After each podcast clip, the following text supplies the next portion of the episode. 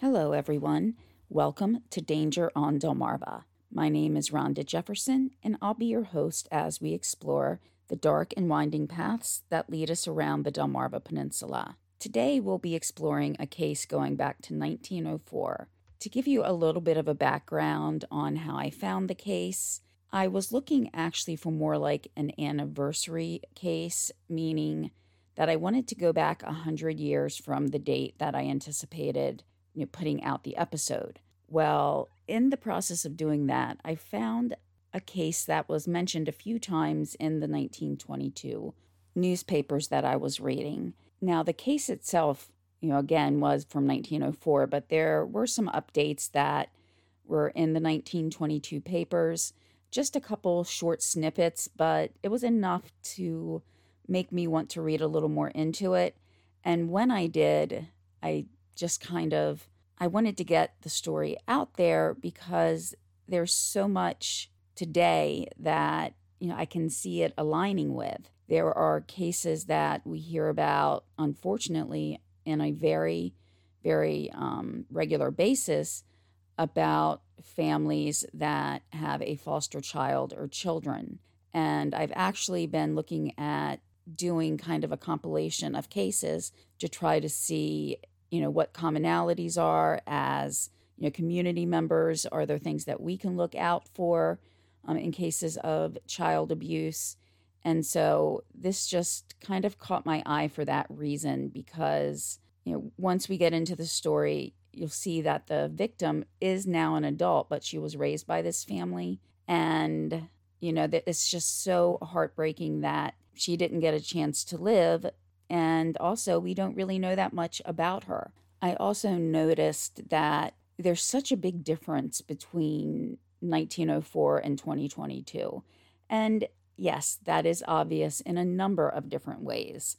But when it comes to the judicial system, forensic evidence, it was kind of seeing a juxtaposition of you know what they had then and what we see now. Forensics were just hardly anywhere close to what we have today. There were a few scientific things mentioned in this case, but not many at all. In terms of the legal system, the trial happened very quickly, and there were quite a few things that I found questionable about how the state ran its case from the law enforcement to the actual prosecution and even before that when investigations were being done by a coroner's jury. And I'll explain a little bit about what that is when we get there. So there was just a lot that made me want to kind of dive deep into it and, you know, look at why, given the fact that types of cases like this has been these have been happening for centuries, why haven't things gotten better? Two phrases just kind of kept going around in my head. One of them being that those who don't learn from history are doomed to repeat it, and the more things change, the more they stay the same. I'm surprised too that this case about um, her name was Estelle Albin. Some places reported it as Estella, and a lot of other places used her nickname, which was Essie. She was a very young woman who we don't know a lot of the situation behind why she went to stay with the Powells, but they were, even if not technically or formally her foster parents, that's the role they acted in. And it turned into a tragedy. Just one side note as well is once I started looking into Essie Albin's case, I found mention of the Cordelia Botkin case a few times. I did cover that case in one of my earlier episodes, um, Death by Chocolate. It's where a woman living in California by the name of Cordelia Botkin mailed a box of poisoned chocolates to her ex lover's wife, the wife who also happened to be the daughter of a former representative for Delaware. So she was actually the first person to be tried where one individual crime took place in multiple jurisdictions, as well as where a crime took place by the post office. She had won an appeal and she was being retried in 1904, even though the original trial took place in 1898. Before we get into the story too much, I just want to go over a couple of things. One is a reminder that technically and legally, everybody is innocent until proven guilty. With some of the evidence given in the trial, will probably form an opinion about someone who was not convicted of a crime. So, still, just keep that in mind. Also, I I believe I have mentioned my other podcast um, on this podcast before. It's called Mystifyingly Missing True Crime and Thought Provoking Events. I know it should be a shorter title, but I just can't cover everything that I want to cover in that podcast in a couple of words.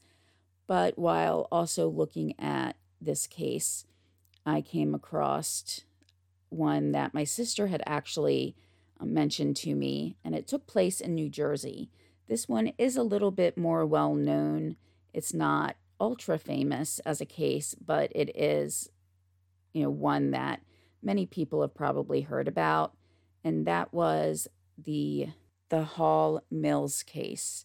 And you know, again, it took place in New Jersey, and it also involved some of the same elements that we'll see in this case, such as jealousy. I probably won't have that one out until around the 10th or 11th of October, but I will leave a link to the podcast itself in the description. So if you just want to go take a listen, um, that will be there for you. I will also link my descript or my sources in the description of the episode. A number of the articles that I read were from newspaper.com or newspapers.com. So as that has a paywall, what I'll do is even though I'll leave the link, I will then also put the name and date of the newspaper that it came from. So if you are able to access that access that in another way, other than through newspapers.com, you'll have that available. Fortunately, I was able to find a couple of other sources. One was from a Kent County, Delaware um, genealogy site that had a lot of information about different crimes that took place. And they had information that they typed in from the Baltimore Sun. So that was of great help, as well as some court documents, actually, which was very surprising because sometimes I can't even find court documents from current cases. So the fact that I found some, you know, from 1904, it was very surprising, but did give a lot of information, even though it was not about the whole trial itself. Those um, pieces of documents were a summary of the rulings that the judges had made, such as admissibility, of certain types of evidence. Also, I will have a link for PayPal in the description, and that's because, you know, sometimes I do come across resources that need to be paid for, whether it's through newspapers.com or another type of subscription service that I have to go through. Um, that would just be to help offset some of the costs. I realize that everyone may not be able to, and I definitely understand that. But if anyone would like to donate, I would greatly appreciate that. And finally, a disclaimer um, about some of the topics that we'll have today. I've already said some that we'll be getting into more detail with about abuse of those that were in this couple's care. There will also be mention of suicide as part of the defense. So there may be some triggering um, incidents that take place in the episode. With that being said, let's get into the story. Now, I do you know that this episode or this topic will take at least two episodes. Um, if you listen to the podcast regularly, you probably know it's usually a little bit of a longer um, case study. So I'm looking at at least two. We might get to the point where it's my first three parter, but I, I think I've been able to streamline some of the information so we don't have three. I will have the next episode out by the end of the following week, so by October 14th. So it will be closer together than many of my individual episodes, but that will just give you a time frame, you know, to look out for it. Um, and if I can get it completed, you know, recorded and edited prior to then, then I will, of course, upload it earlier. Sadly, in this case, there's not a lot of information about the individual parties that were involved. Really, the only thing that I could glean from a lot of the information is that one was a scumbag. That, okay, that's my opinion, but I have a feeling a lot of people will probably feel the same thing or feel the same way in regards to this person, and they weren't even the murderer. The foster parents or adopted parents, as they are referred to both um, in articles and documents, were Alfred and Mary Ann Powell. They had been married since 1897, so about seven years before this case took place. Um, Mrs. Powell had been married prior to that, and around 1894, her husband died in an accident. There's not any information provided about the accident or even what her husband's name was, so I could look that up. But it would be interesting to find out a little bit more about that.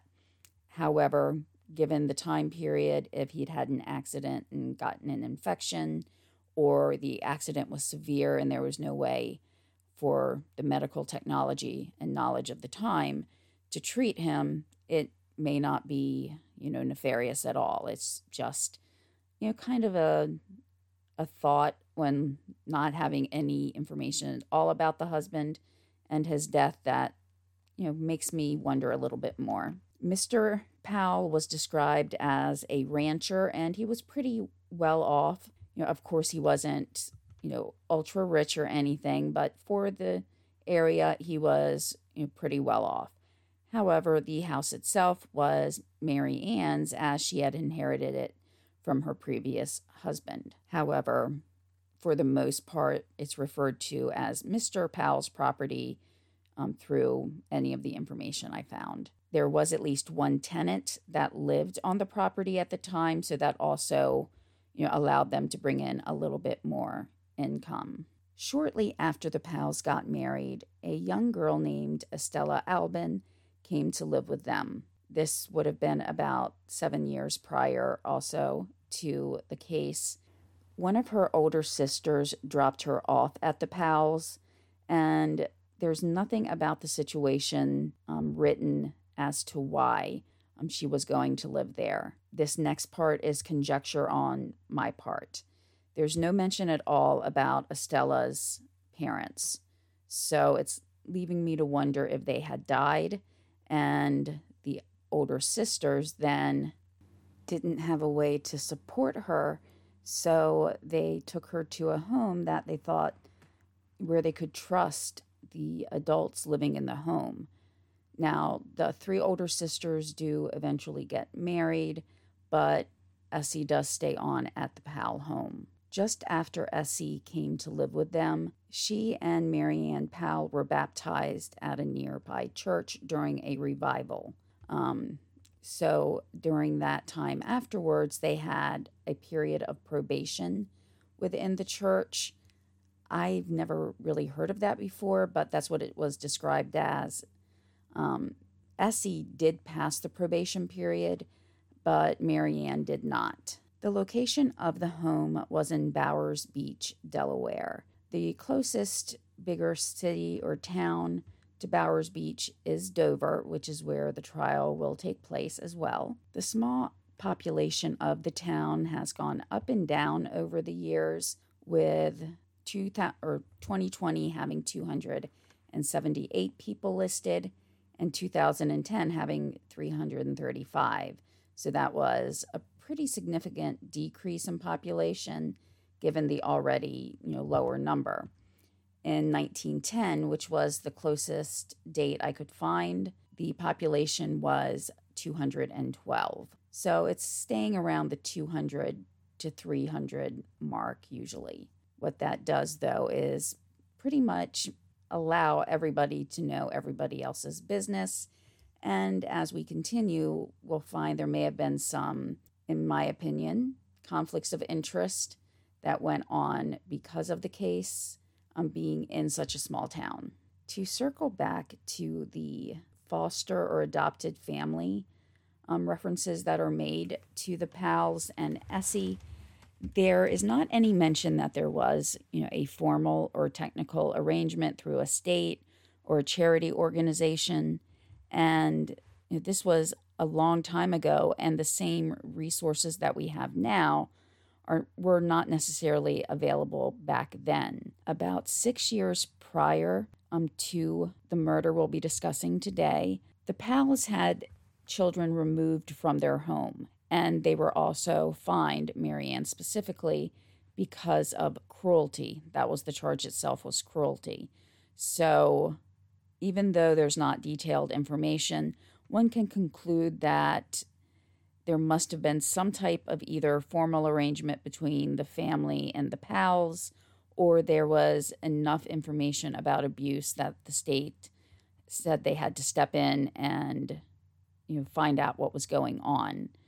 There was at least one other instance that I found where a child living in the Powell home had a living relative. One young man, a, a child eh, around five or six years old, had been walking to school and ran into his father. So his father was around and they happened to be walking at the same time. The father saw evidence of injuries, bruising, what you know he took to be abuse and reported it. While overall the town held the Powell family in esteem, there were a lot of people who would have known also that the children were not being taken care of properly and also were being abused according to certain allegations. When thinking about Essie, I, you know, again, this is conjecture, wonder if the arrangement was almost like a barter arrangement, meaning in exchange for room and board, Essie would work around the house and help Mrs. Powell out with things that she needed done. This would have made it more or less of a formal arrangement, and it could have also bolstered the reputation of the Powells in the eyes of the community, looking at them as people who willingly opened their home to help give back to those who needed help the most. At the time of the crime in 1904, though not specifically stated throughout other references in some of the articles, it did seem that at least two other children were in their care at the time. Now we make it to the day of the murder, and that would be on February 9th. And we may never know the exact order of events or what exactly happened to lead to this on that particular day, but Essie Albin was murdered. She was found on February 11th in the attic of the Powell home. This is where we get into some of the more unusual or different aspects of the investigation than you know, we may be used to hearing about, or it may have been different back then. The first was a coroner's jury was convened. And a coroner's jury is not a grand jury where they decide whether or not to indict. It was not the trial jury where the determination of guilt or an acquittal is made.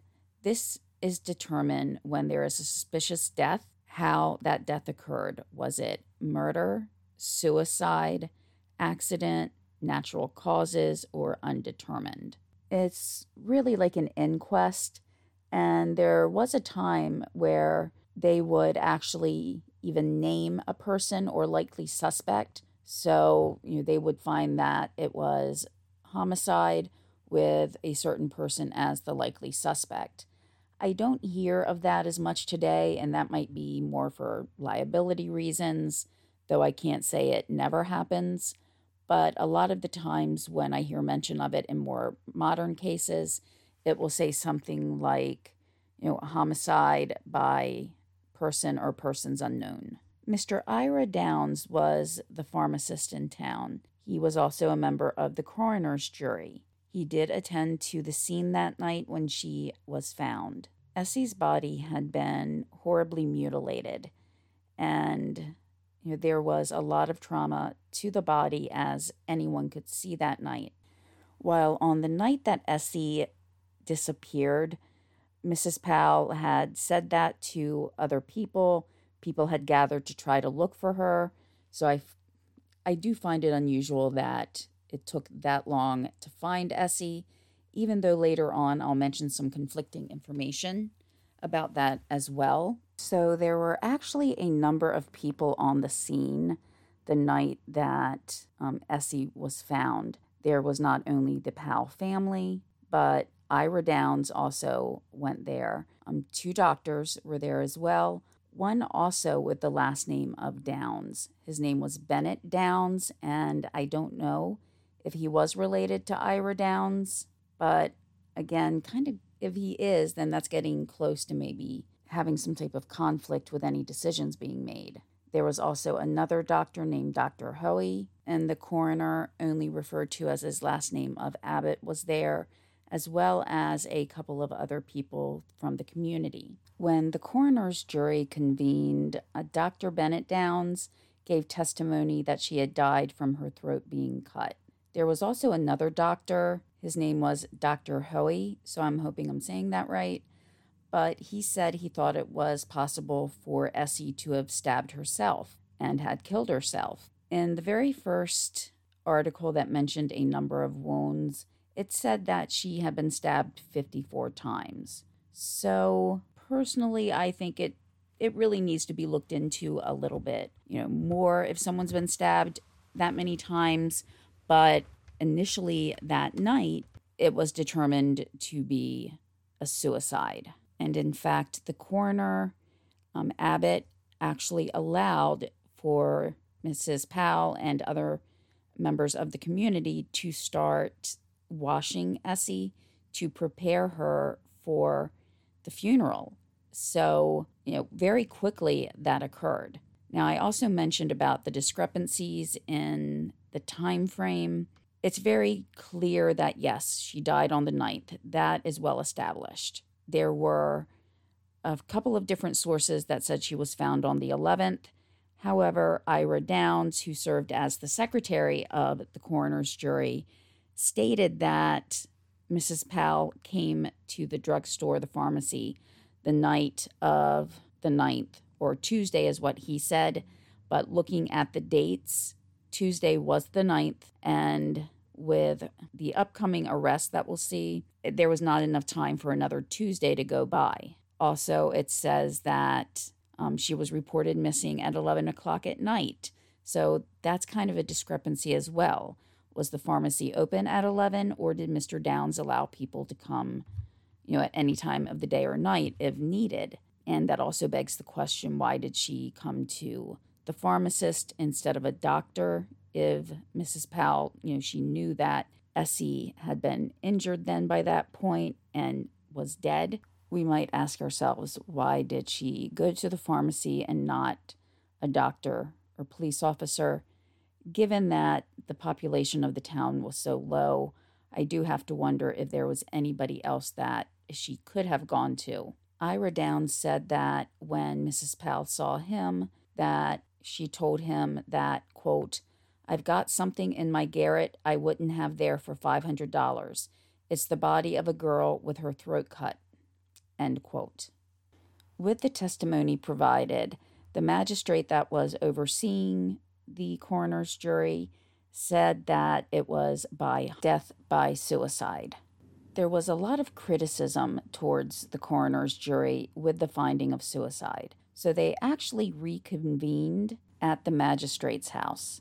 So, again, kind of wondering if that's just because it was the most convenient place rather than going to Dover and because the town was so small and sparsely populated, that was the best place for them to meet. However, not all of the members of the original coroner's jury was there, so that's also kind of dubious in my opinion. After further discussion and testimony from the doctors that attended the scene, it was found that Dr. Hoey did not disclose all of the injuries. There was at least one large head injury, which he accounted for by saying she could have hit her head against the rafters, or there was a sausage cutter that was mounted near the door. So, those were some ways she could have injured herself. There were a number of injuries to the forearms and to her hands, which looking at it from a modern perspective, sounds like defense wounds to me. And he didn't really look at those or mention them in the original um, the original jury as well. When asked, you know, why didn't you mention these things? He his response was he wasn't asked. So that leads to a lot of circular logic. Okay, the the doctor didn't give testimony about certain injuries because he wasn't asked, yet he's the medical professional who can differentiate different types of wounds and give opinions. And if he doesn't tell them that there was this injury and how it could have affected her, how are they to know? And so it's just, you know, back and forth who was to blame for not asking the question or not providing the answer. To me, it goes to Dr. Hoey because, you know, again, how is the jury supposed to know what that injury was from, whether it was blunt force, a stab wound, or, you know, whatever it was? They're not medically trained. And things that we see today as, you know, common sense or common knowledge, they didn't necessarily know that in those days. So, what we might look at and say, oh, well, those are obviously defense wounds, they may not have even thought about that.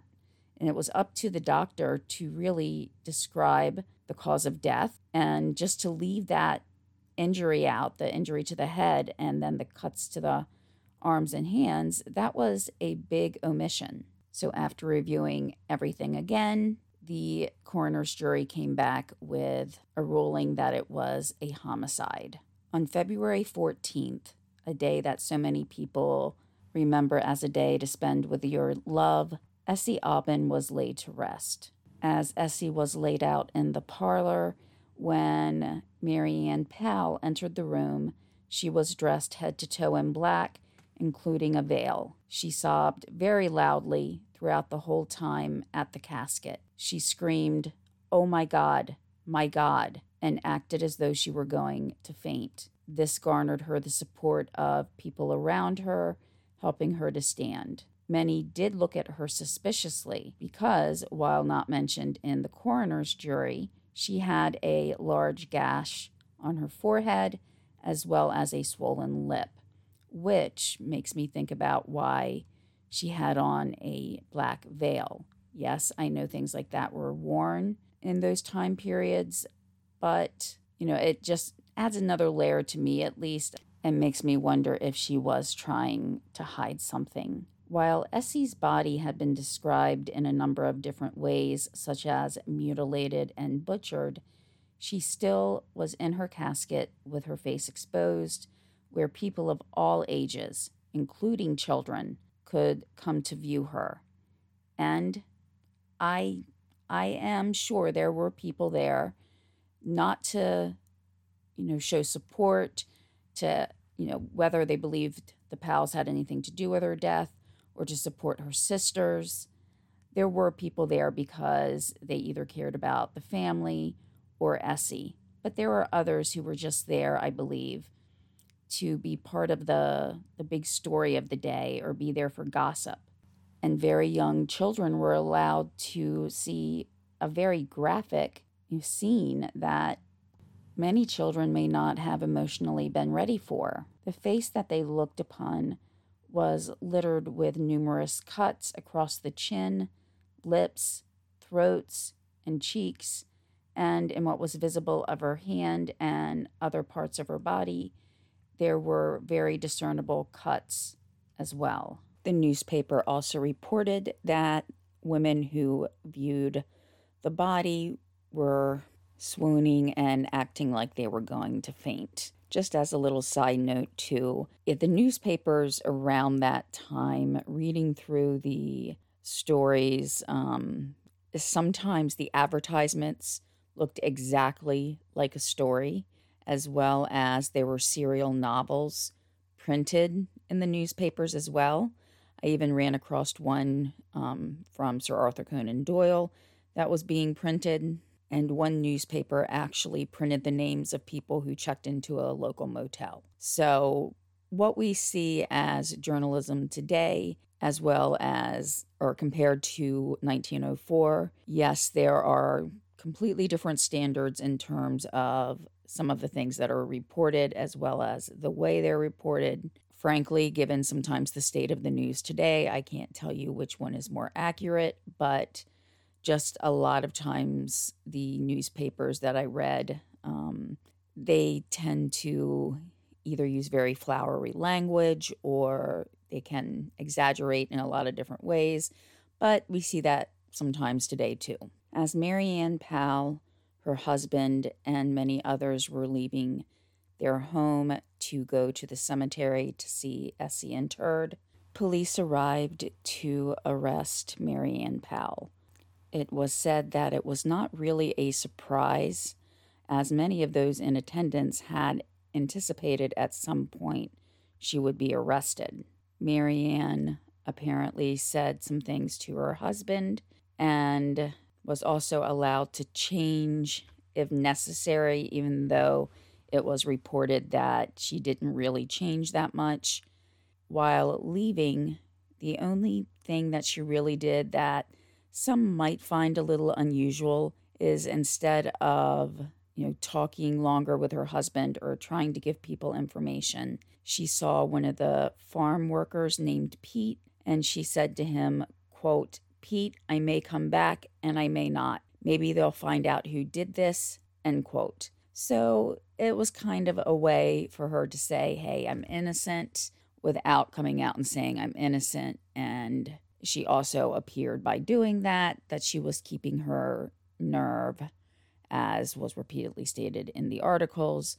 Um, she was keeping her nerve very well and was remaining calm. She was then taken to Dover by Detective Ratledge, who I see his name quite a bit through other articles as well. She was driven by horse and carriage, which does remind us while over the course of you know all of history it's not that long ago that this case happened um, a little over 100 years but at the same time there were so many changes between now and then that it seems like it could be from centuries ago. Mary Ann's next scheduled court date after that was for February 23rd, and that would be a hearing. The police themselves were pretty satisfied that Mary Ann Powell was the murderer of Essie Albin. At times, she was left in solitary confinement for hours, and there was no interaction with anybody. And at other times, she was questioned quite exhaustively without a break. She was originally placed in a cell with a young woman,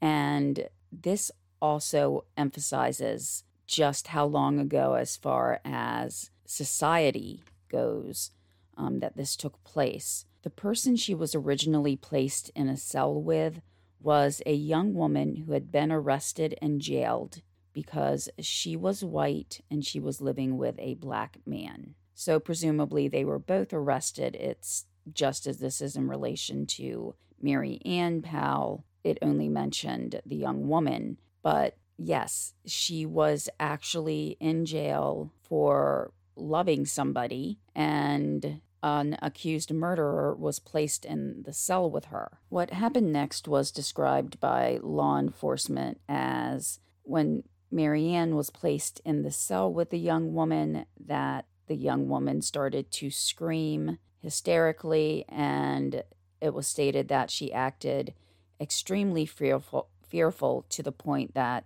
the sheriff decided that the best thing to do would be to take Mrs. Powell out of the cell and put her in another cell. However, what this really did do was act as solitary confinement, even though those words were not explicitly used by law enforcement. I did see it used by newspaper accounts, but law enforcement never actually said those words in order to avoid her from having any type of human interaction. There was no visitation at all.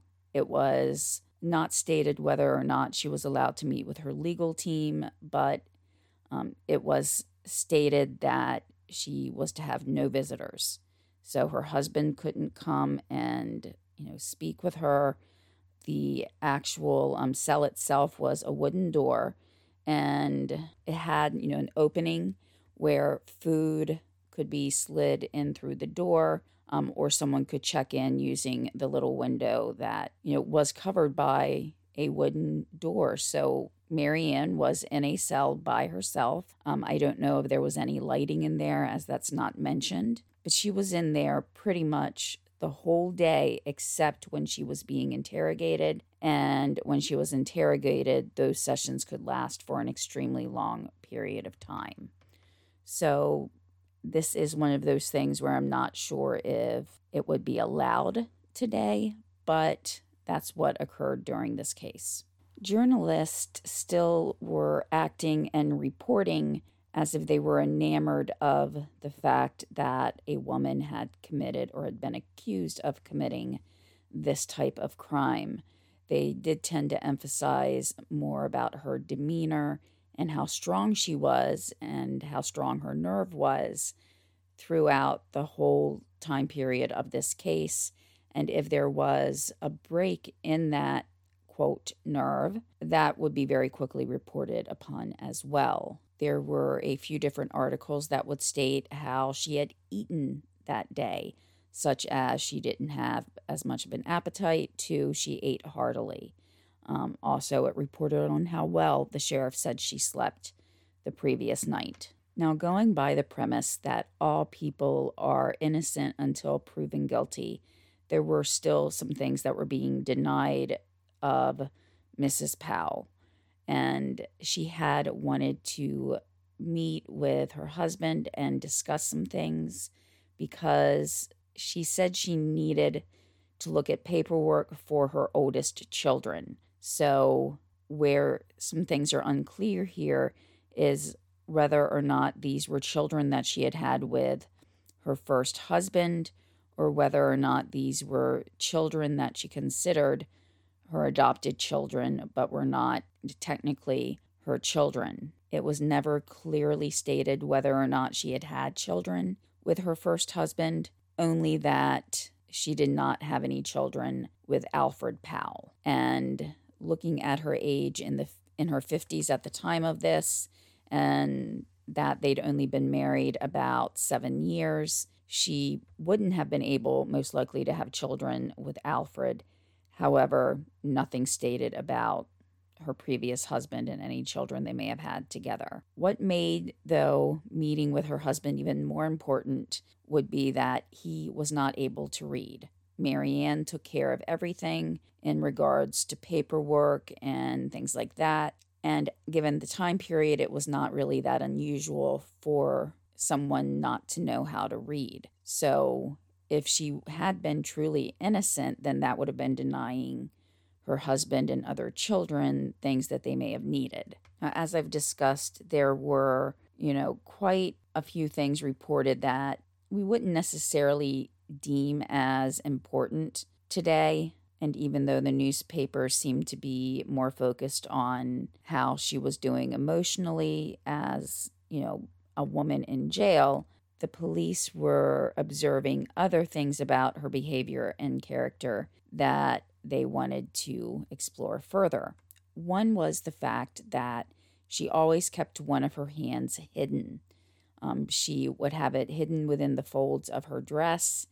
And so the police did deduce she probably had some type of injury. However, when they did ask or let her know that they were going to bring in some medical care, that um, she denied that she wanted medical care, but you know, of course, they did bring someone in, and the doctor who came, a doctor Wilson, he did find that the hand was sprained as well as having a number of cuts on the same hand. At the same time he was doing that, he also took scrapings from underneath of her fingernails. So it didn't mention whether or not there was a warrant to do so, but we know today, most likely, if she had denied the officers access, you know, to be able to do fingernail scrapings, then today she they probably would have needed a warrant to do so. Rumors had begun to spread that she had confessed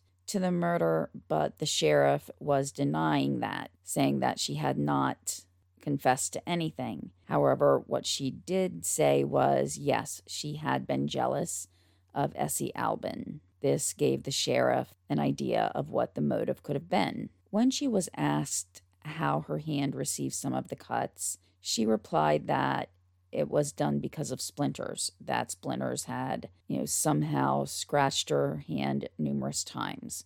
Dr. Wilson said that there was no way that the injury was caused or injuries were caused by splinters. Now we're going to review a couple different theories of the crime that were reported in the newspapers. And there were two theories as to how the crime actually occurred. Personally, there is one theory that I hold to be a little more plausible than the other. And when the case actually did go to trial, the prosecution had settled on one rather than the other. So the first theory is that Essie had been in the washroom working on laundry when, for whatever reason, an altercation had begun and Mrs. Powell began to chase Essie. Essie ran around the house. Um, they both ended up in the house. And after a confrontation, Mary Ann Powell had killed Essie. Panicking, she then carried Essie up to the attic. This is where I have the issue here is with carrying her up to the attic. You know, anybody who's carrying a person who's considered dead weight, whether or not she was just passed out or had actually died by that point, it would be very difficult to go up those stairs. It does also, um, when reviewing some other information that Mrs. Powell came, seem like she would have had to go up at least two flights of stairs. So, you know, they were on the first floor. She would have taken, you know, the first set of stairs to the second floor and then from there to the attic.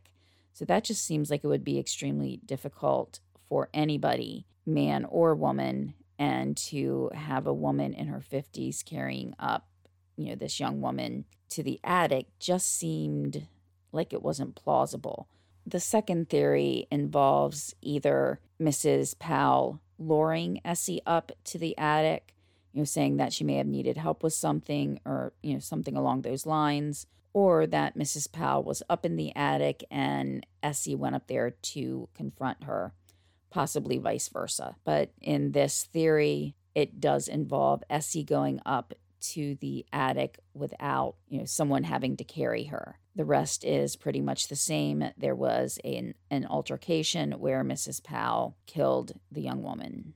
Going back to the head injury that Dr. Hoey had you know, neglected to discuss during the original coroner's jury. It was suspected that Mrs. Powell hit her in the back of the head first and then attacked her with a knife. When Mrs. Powell was in jail, her clothes were examined. She apparently had not changed her undergarments since the attack because they had blood on one sleeve. It did not say whether or not that sleeve was from the same hand that was injured because to me that could also then lead to questions of was it her or Essie's blood? And we have to remember these are this is a number of days after Essie had died. This is at least on the 14th or 15th of February, and Essie had died on the 9th. So, you know, that means she would have been in those, at least the undergarments, for that period of time because it was not washed so it wasn't as though she washed it, but the blood just didn't come out. But the, you know, the fabric itself had actually been cleaned.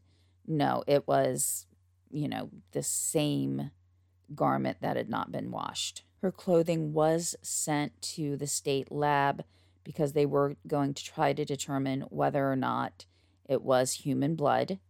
And then also, they were able to find the dress that she was wearing on the 9th and there were no visible stains, but the dress was described as being dark, so it also was sent to a state lab to be examined under a microscope to determine whether or not they could see microscopic um, parts of or particles of blood.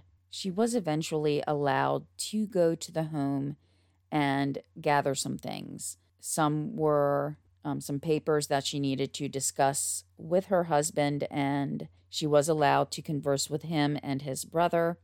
She also got some cash, which presumably was in order for her to hire her own lawyers. Her husband had wanted to hire some lawyers, but she decided to go with who she preferred as compared to who her husband had chosen. This was interesting because Mr. Powell had chosen um, two different attorneys, one by the name of Richard Kenney, who had been a former senator.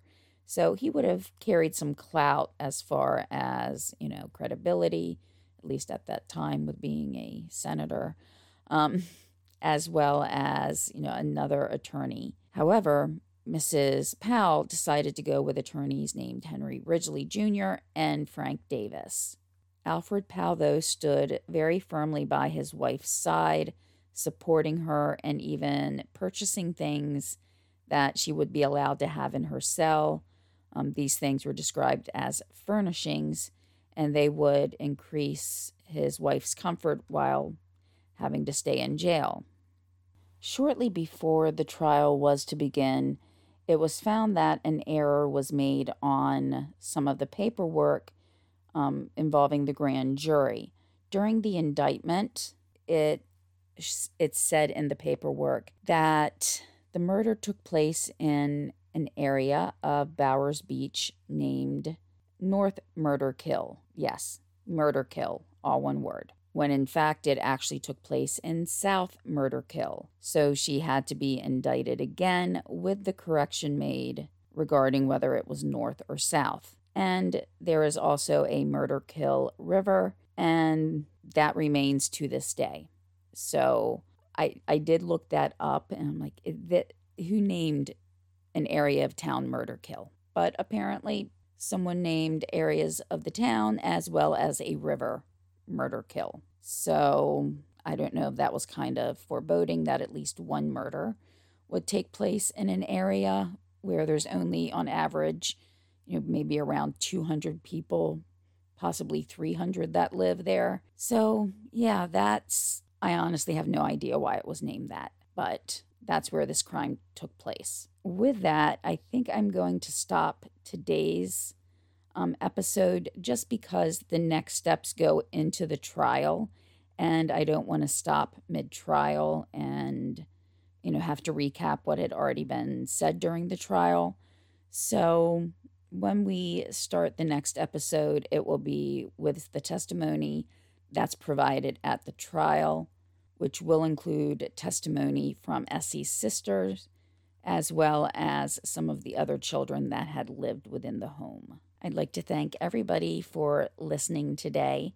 And I know we're going back quite a few years, but you know, the case is inter- interesting to me in the fact that, you know, Essie had been put in this situation and you know she was a child when she was and the people who were supposed to love her it seems like they betrayed her and you know not taking proper care of her until one day everything just erupted in violence and to see what, according to testimony, they did to other children.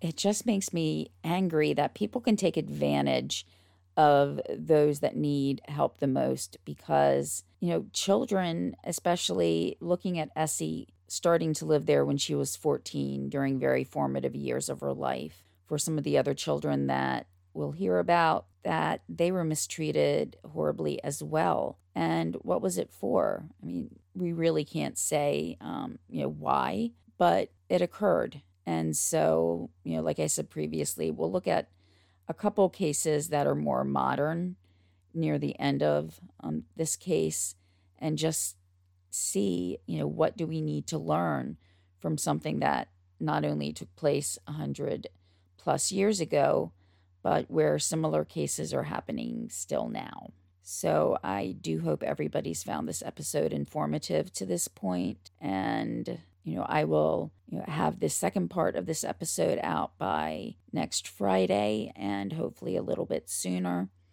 I hope everybody has a great rest of your week and I will talk to you all soon. Bye.